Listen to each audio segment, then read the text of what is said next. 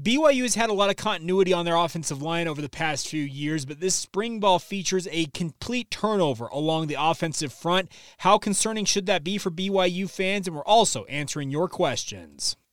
You are Locked On Cougars, your daily podcast on the BYU Cougars, part of the Locked On Podcast Network. Your team every day.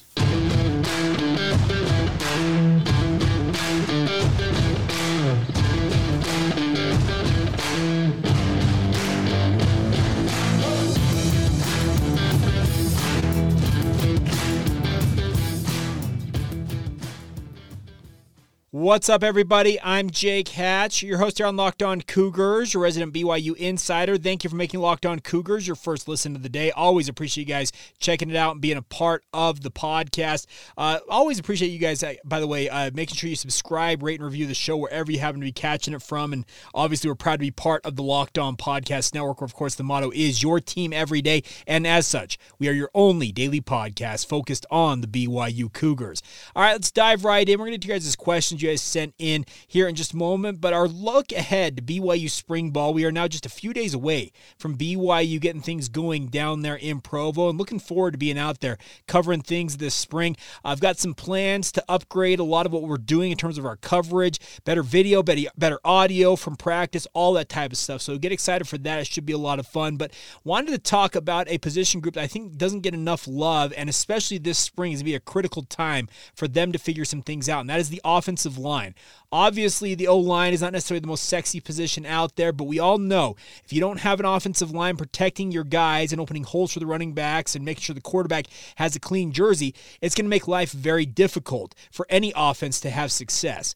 BYU, the past three or four seasons, really has a ton of continuity along that offensive front. A lot of guys who have started a lot of games, or who, excuse me, who had started a lot of games obviously have moved on now. Obviously, you have Blake Freeland, who's going to be in the NFL Combine this weekend, uh, standing out at left tackle. Clark Barrington, who we all thought might be going to the NFL, decided to transfer to Baylor. You obviously lose Joe uh, Tukuafu as well as Harris LaChance at your right guard spot. They were kind of rotating there. And then at right tackle, uh, you had Kingsley Suamataia there, but also he was competing for time with Campbell Barrington, who ultimately decided to transfer uh, uh to Baylor, excuse me, before his older brother Clark decided to join him there. So there's been a ton of turnover all of a sudden along BYU's offensive front. And this spring is going to be very critical for them to settle on at least, I think, five, six, seven, eight guys they feel like are going to be their lead guys going into the fall. Like I mentioned, there was a ton of turnover with this unit after a really long run of very little turnover relative to how a lot of other programs operate. So the, the I guess we'll start off with this.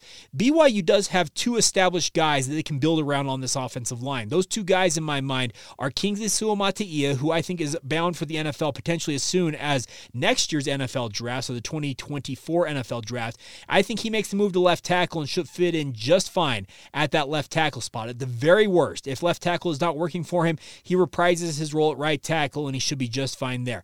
Also, you have your man in the middle, at least on paper, in Connor Pay. Now, Connor is capable of playing any position along the interior of BYU's offensive line. So, if Paul Maile, the graduate transfer from the University of Utah, who is not a big dude. Uh, Paul is uh, six foot two, if I'm not mistaken, is what they list him at. They listed him at 300 pounds at Utah, but I'm going to be frank, folks. If he's 300 pounds, I'll be stunned. He's not a big dude, but he's a great technician, and it may very well be the case that he has to play at that center spot. I think Connor Pay is more than capable of slotting over to left or right guard to make room for him, but at least you have Connor Pay and Kingsley Suamataia there to kind of be okay. Two of your three guys are should be locked in no matter what the position they play in. They should be day one starters for BYU. That re- leaves you with three three positions to fill. I think that you're going to see Lisala Tai start to emerge this spring. It's going to be very critical for him to do that because at the tail end of last year, Aaron Roderick stood in front of the media and was asked, okay, who is one of your favorite guys that has not necessarily been getting as much love this year? And the first name out of his mouth, excuse me, his mouth was this young man. And that's the thing about this is a huge opportunity for him to go out there and prove his coach right. Because Aaron Roderick said that he thinks that Ty has NFL capability in him. Does that mean he ends up playing at right tackle or a guard spot? No matter what, I think that he should be pushing for a starting job coming out of spring ball, or it's kind of gone awry for him, it feels like. Also, you're going to bring in guys like Ian Fitzgerald from the transfer portal. He is a guy who's got one year to get it right at the Power Five level. He is betting on himself being a guy that can start right away away. And I think at right tackle or right guard, he fits in just fine, or even then at left guard, he possibly fits in there. And then the other name in terms of the transfers coming in is Weylin Lapuaho, the former Bingham High star, started all 13 games, if I recall correctly, up at Utah State last year, got a ton of experience, and should be able to use that experience to come in and compete right away for playing time, either at guard or at potentially at center if BYU ultimately feels that's his best spot. So there are those are five names I threw out there, excuse me, six names I should say, uh, that should be in the mix right away for BYU along this offensive line. And I didn't even mention guys like Brayden Keim. Keim's a former preferred walk-on who's really developed himself into a nice player. He has played some in his career, actually has started a couple of games for BYU when they dealt with some right tackle injuries during the 2021 season, but he's a guy that cannot be discounted in this race. His institutional knowledge, his experience in this offense should give him an opportunity to go out there and compete. And the other part about this is along the offensive front, there's a lot of young guys as well. Sonny Makasini comes to mind as one of the guys who could be a road grader at guard for BYU if he has grasped hold of this offense and he's in shape and ready to roll. But there's a number of other guys.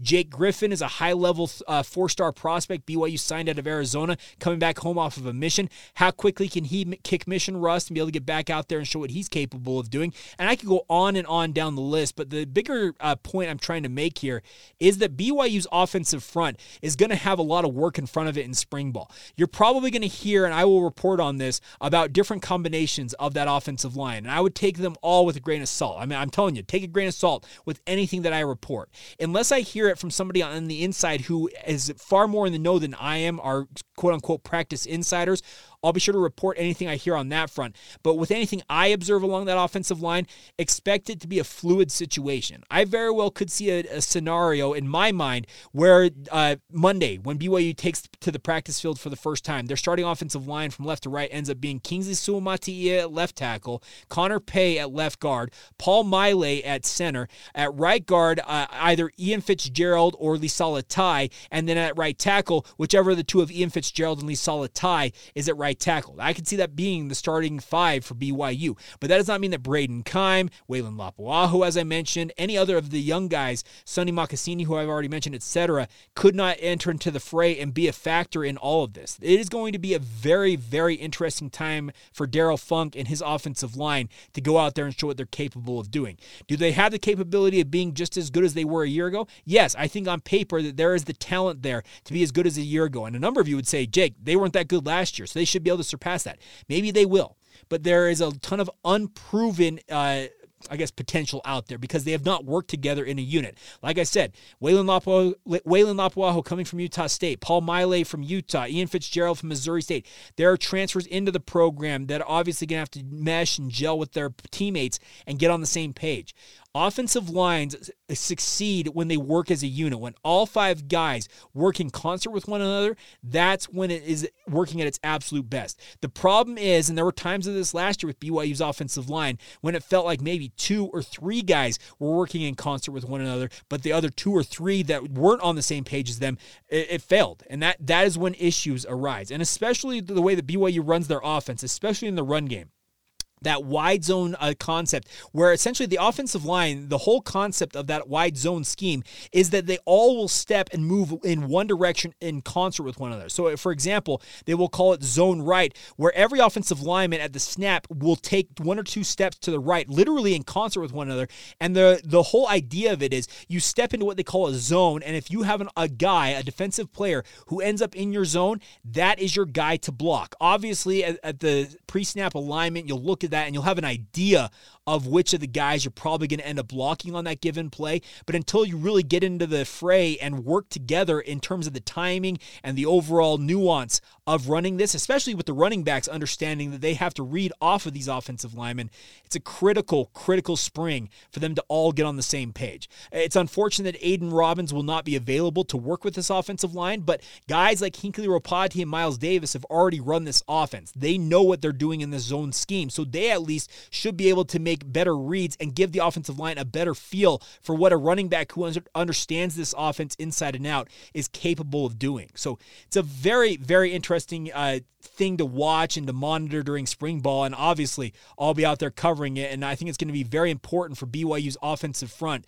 to show a lot of improvement this spring because, like I said, there's a lot of turnover there, and they've got to make sure they settle on, I think, a rotation, hopefully, at least on paper, of seven or eight guys as they head into summer and obviously getting ready for training camp coming up in August. All right, coming up in just a moment, it is your guys' time to shine. Your time to ask the questions. I will respond with as much intel as I possibly can muster on any and all queries you've got for me. We'll get to all of those in mere moments. First, a word on our friends over at FanDuel. Obviously, uh, the NBA season is coming down the home stretch, my friends. Now is the best time to launch in and get in with our friends at FanDuel. Download the app today. It's America's number one sports book. The best part is new customers are getting what they call a no sweat first bet. We can get you up to $1,000 back in free bets if your first bet doesn't win. The best part is you can get started by just downloading the FanDuel Sports app today. It's safe, secure, and super easy to use. The best part is you can bet on everything from the money line to point scores and threes drained. And if you want to bet on uh, Major League Baseball or any other sport out there, FanDuel has got the option for you guys. The best part is they also let you combine your bets for a bigger chance at a payout with a same game parlay if you're interested in that. So don't miss out on the chance to get your no sweat first bet right now from our friends at FanDuel by going to fanduel.com slash locked on. Once again, that's fanduel.com slash locked on to learn more now. Make every moment more with FanDuel, an official sports betting partner of the NBA. Thank you once again for making Locked On Cougars your first listen of the day. Always appreciate you guys checking out the show and being a part of it. Uh, today's show is brought to you in part uh, by our friends over the Locked On College Basketball Podcast. I want to encourage you guys to make sure you check it out. It's a brand new podcast here on the Locked On College channel, getting you up to speed on everything. Of course, it is March. The madness is just beginning, my friends. So get up to speed on everything going on in college hoops with Locked On College Basketball available on YouTube and wherever you get your podcast. All right, uh, quick word. Uh, by the way, apologies for this coming out a little bit later on Thursday. Had some dad and family duties to attend to on Wednesday night when I typically record these podcasts, but getting it to you as soon as I possibly can. Gonna have a very fun episode tomorrow. Actually, a crossover edition with Locked On Utes. JT Wistersill good friend of mine and host of Locked On Utes. We went back and forth on BYU and Utah, uh, Pac 12 versus Big 12. We even talked about the combine for former Utes and Cougars fun show. So stay tuned for that on a Friday uh, of the of the podcast. So like I said, it's crossover edition between Locked On Utes and Locked On Cougars. All right, time for your guys' questions. Time for you guys to shine right here on Locked On Cougars. First question coming in from our good friend Garrett at SF. Garrett says, "What younger players on the roster do you think could climb into the two deep depth chart this coming season and make an impact?" That is a great question, Garrett. One guy that I think can absolutely make a move up the depth chart, just simply due to the fact with this new, uh, excuse me, not offense, new defense BYU is going to be running, I would keep an eye out for Isaiah Moa. Ice Moa has been a phenomenal player at the high school level. Came in and didn't really necessarily fit, I think, the identity of what BYU's defense was a year ago. Obviously, as a true freshman, you're trying to uh, not drown from just the overwhelming nature that is college football making that transition. I think he's better suited in this defense that Jay Hill is going to run. Keep an eye on him. Similar to him, another guy who I would keep an eye on is Bodie Schoonover. He has returned from a mission, looks absolutely like Hercules out there. He's just a, a chiseled athlete. I don't care where he plays linebacker, defensive end, stand up rush end, whatever you put him at, Bodie Schoonover should have the capability of being an impact guy for BYU. So those are two guys I think on the defensive side of the ball to keep an eye on. I would also keep an eye on Michael Daley and John Henry Daley when John Henry gets home from his mission. They are elite pass rushers from Lone Peak High School. BYU's got guys with potential as pass rushers. The problem is I've talked about guys with potential in the past, and we have seen little to no production. Potential needs to meet production for BYU on the defensive side. Now, on the offensive side, a couple of guys that I would keep in mind are, are guys like I mentioned, Sonny Makasini on the offensive line. I think he's got capability of being a, a nice player for BYU, at least a depth piece at, at minimum along that offensive front. I think Weylin Lapuaho, if he gets up to speed pretty quick with his starting experience already at Utah State, he's a nice piece to have as just a true sophomore playing for BYU. I'd also keep an eye on Jake Retzlaff uh, as a junior college transfer coming in. He's expected to push Kedon Slovis. Obviously, you're expecting Kedon Slovis to be the guy this year for BYU, but Retzlaff, as a junior coming in, I know that uh, sounds like he's an upperclassman, but he's not been in the program, he's expected to get up to speed quick and hopefully compete right away. And then I guess one other name I would keep an eye on is any one of the younger wide receivers in BYU's position group there. It feels like every year one or two of those guys emerges during spring and really becomes a player. I don't necessarily know who to put name wise out there, but keep an eye on that wide receiver group because they obviously, Fesi Sitake does an incredible job developing talent. Keep an eye on that unit and expect one or two of those guys to really establish themselves this spring. All right, next one coming up. Nick Chadwick, our good friend Nick Chadwick, 15, says, After seeing Josh Wilson leave, how many players do you see leaving after spring ball? And so, first off, I think that Josh Wilson, uh, it was decided it was time for him to move on.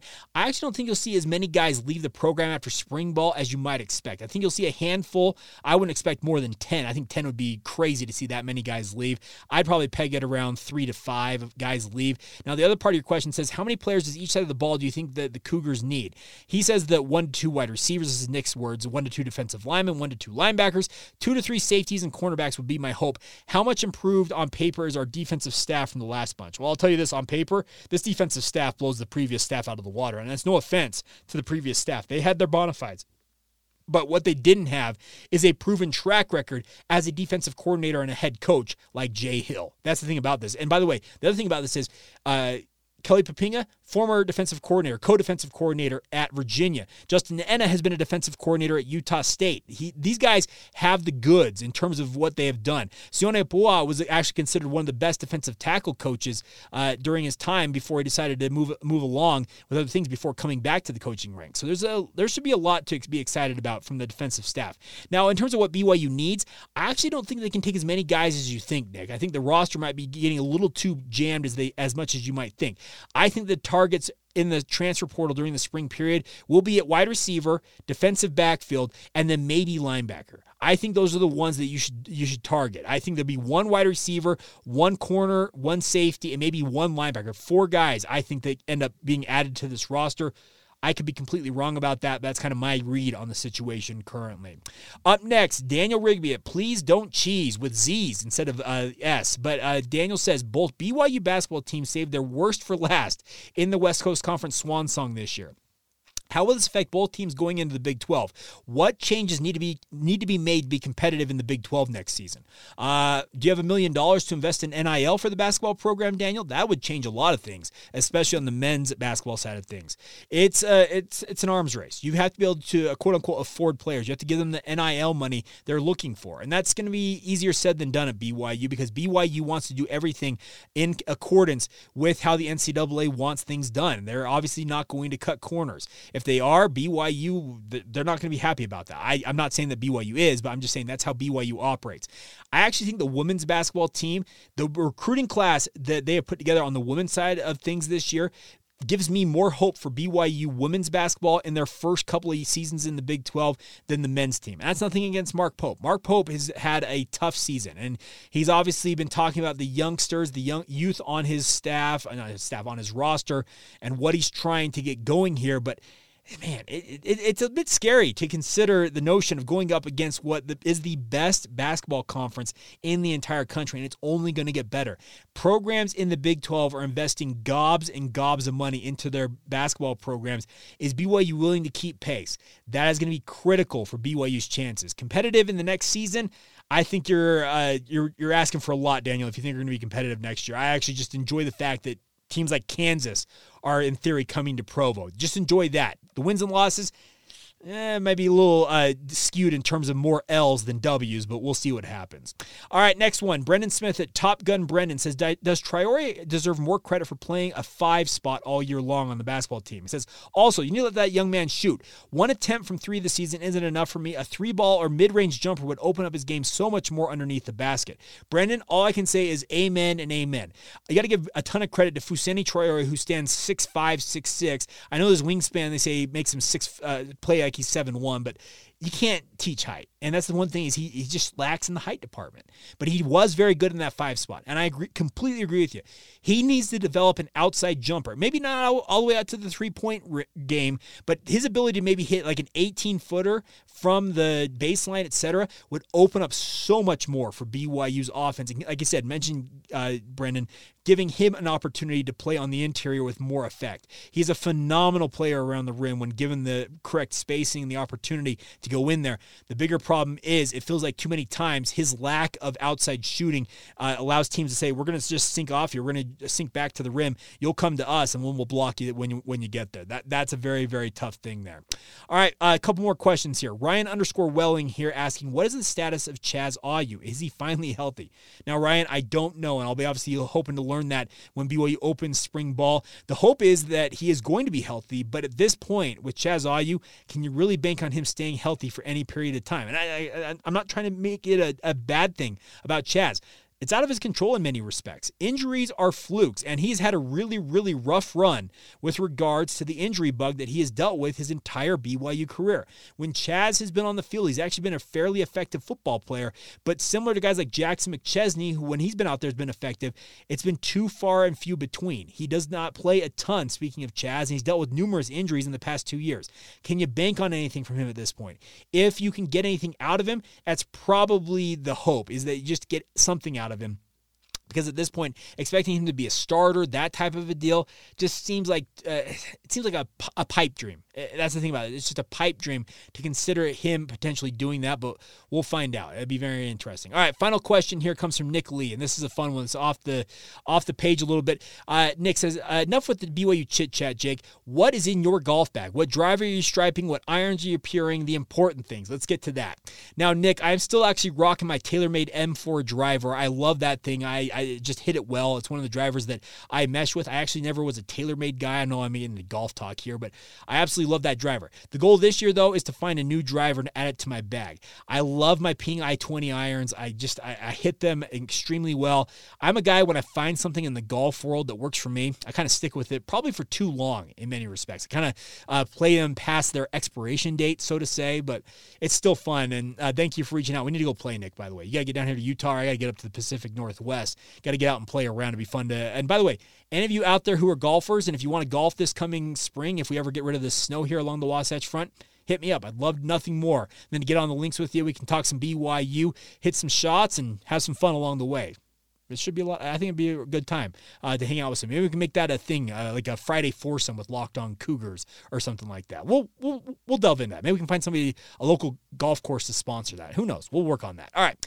Uh, coming up next, though, we will round out today's edition of the podcast with a waltz down memory lane uh, about one of the 155 games BYU played in their independent era. A road trip to Camp Randall and Madison, Wisconsin. I actually made this trip alongside BYU and excited to talk about that. We'll also catch up on some of the other news and notes involved in BYU athletics here momentarily. First, a word on our friends over at UCCU. Right now, uh, UCCU wants to make your family's dream of owning a home come true by making it more affordable, my friends. Right now, UCCU is offering low 7 and 10 year ARMs with rate inflation protection. An adjustable rate mortgage, or ARM for short, comes with an initial low rate for 7 or 10 years. After that, it adjusts to a rate that fluctuates based upon the market. The big advantage of an ARM is that it comes with a low, uh, excuse me, it comes with an initial rate that is much lower than a conventional mortgage mortgage. And with this lower rate, an ARM gives you more purchase power than a traditional mortgage. Think about that. In fact, you could get up to 10% more house with an adjustable rate mortgage for the same payment as a conventional loan. It seems like a very interesting uh, proposition here, my friends. Plus, an adjustable rate mortgage can make qualifying for a mortgage loan easier for first home home buyers as well, especially with how crazy the interest rates and markets have been. To learn more or get an ARM started, simply visit uccu.com, select the ARM that works best for you, or stop by a UCCU branch today. UCCU. Love where you bank. Today's show is also brought to you by our friends over at Perry Homes. Whether you're looking for your first home or you're ready to upgrade to your dream home, Perry Homes has a house for you, my friends. For 50 years, Perry Homes has been Utah's premier home builder with communities throughout the state. They have many communities, home designs, and price points to meet your needs. They have beautiful communities in Davis, Salt Lake, Tooele, and Utah counties, as well as multiple communities down in Washington County near St. George. Perry Homes offers over 50 unique home designs from ramblers to two stories to townhomes. They even have quick move in homes available if you're ready to move right now. And the best part is they're offering generous financing incentives through their preferred lender. So get started today, my friends, by visiting perryhomes. Excuse me, perryhomesutah.com to see what's new in Utah's finest. Let's start that over again. Visit perryhomesutah.com to see what's new in Utah's finest neighborhoods. That's perryhomesutah.com. For 50 years, Utah has been coming home to Perry Homes. Thank you once again for making Locked On Cougars your first listen of the day. I love when I screw up ad reads, but nonetheless, Thank you for checking us out. It's the joy of doing a podcast every day. I'm not going to go back and edit that out. I'm going to leave that in there.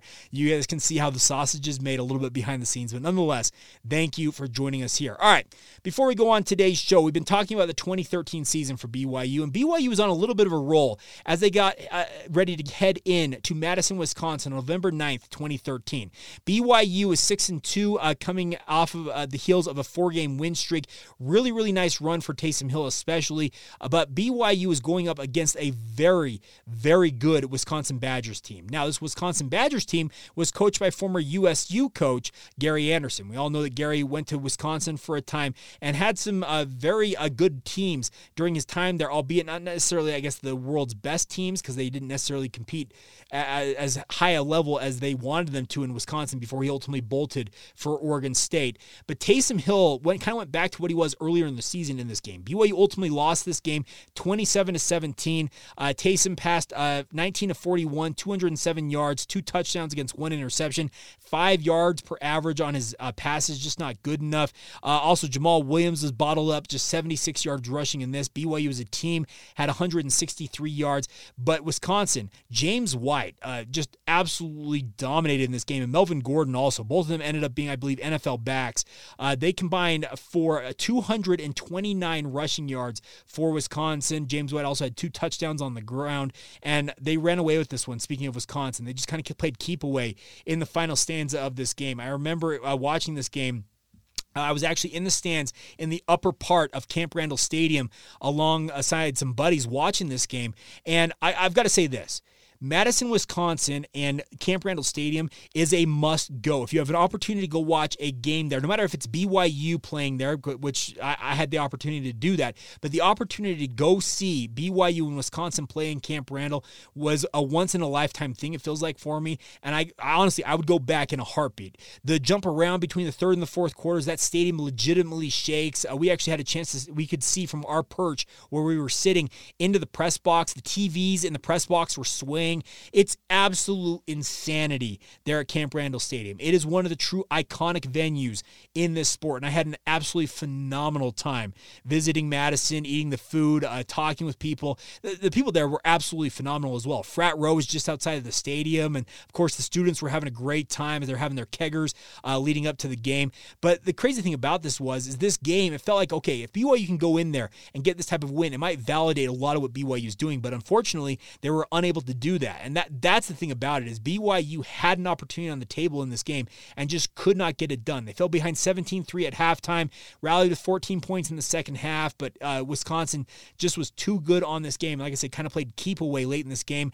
I also recall, uh, if you, if many of you might recall this, uh, it was uh, Mitch Mathews went up for a pass, if I recall correctly, late in the fourth quarter of this game, came down on his back, and it looked just like a brutal hit because it was a cold game. I was wearing, I think, four or five layer, layers out there and it was still cold. Wisconsin in November is not necessarily the warmest place in the entire world. And we're going to talk here in, in, a day or two about BYU going back to Notre Dame in the middle of a snowstorm uh, in that 2013 season, just a couple weeks after this. But it was just crazy. Mitch Mathews went up and uh, tried to catch a pass. He may have caught it. I don't remember exactly if he did or not, but he came down. And ultimately, we found out later on, he actually fractured the, um, what do you call that? The, the, the scapula? The, what's the, the, your I don't know, shoulder blade. That's what it was. Whatever the technical term for the shoulder blade, he broke that, if I recall correctly. I had never heard of somebody breaking that bone until that instance. And maybe I just had missed out on people doing that in the past, but it was almost like exotic injuries, like, ooh, that sounds awful. But at the same time, it's one of those things. It's just kind of the how how things went in this game for BYU. We'll talk about how things went in their next game as they bounce back with, with a win, but we'll get to that on Monday because, like I said, tomorrow is going to be a special crossover edition with Locked On Utes. JT Mikey Wistersill and myself sat down to kind of go back and forth on BYU and Utah, the Big 12 versus the Pac 12. It was a really fun debate, and we'll, you'll be able to hear that on tomorrow's edition of the podcast. But thank you once again for making us your first listen here. By the way, we'll also recap how everything's go for BYU in the West Coast Conference tournament on Monday.